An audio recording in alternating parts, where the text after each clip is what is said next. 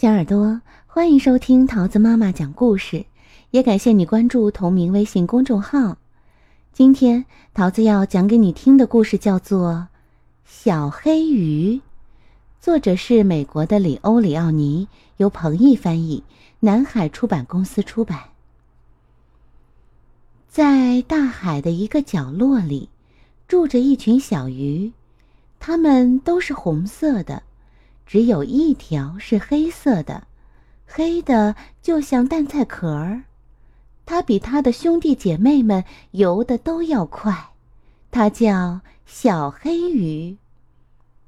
一个可怕的日子，从海浪里突然冲出一条又快又凶又饿的金枪鱼，它一口就把所有的小红鱼都吞到肚子里，只有小黑鱼。逃走了。他逃到了大海深处，既害怕，又孤独，伤心极了。大海里到处都是各种各样奇妙的生命，小黑鱼游啊游，碰见一个又一个奇迹，于是他又高兴起来了。他看到。水母像彩虹果冻，大龙虾走起路来呀，像水下行走的机器。怪鱼像被一根看不见的线牵着。森林似的海草长在糖果般的礁石上。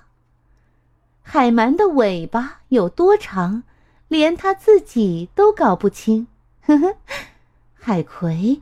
像粉红色的棕榈树，在风中起舞。后来，他看到了一群和自己一样的小鱼，躲在礁石和海草的影子里。嘿，来游吧！呵呵，一起玩，到处看看！呵呵哈，他快乐地说。不行，小红鱼说，大鱼会把我们通通吃掉的。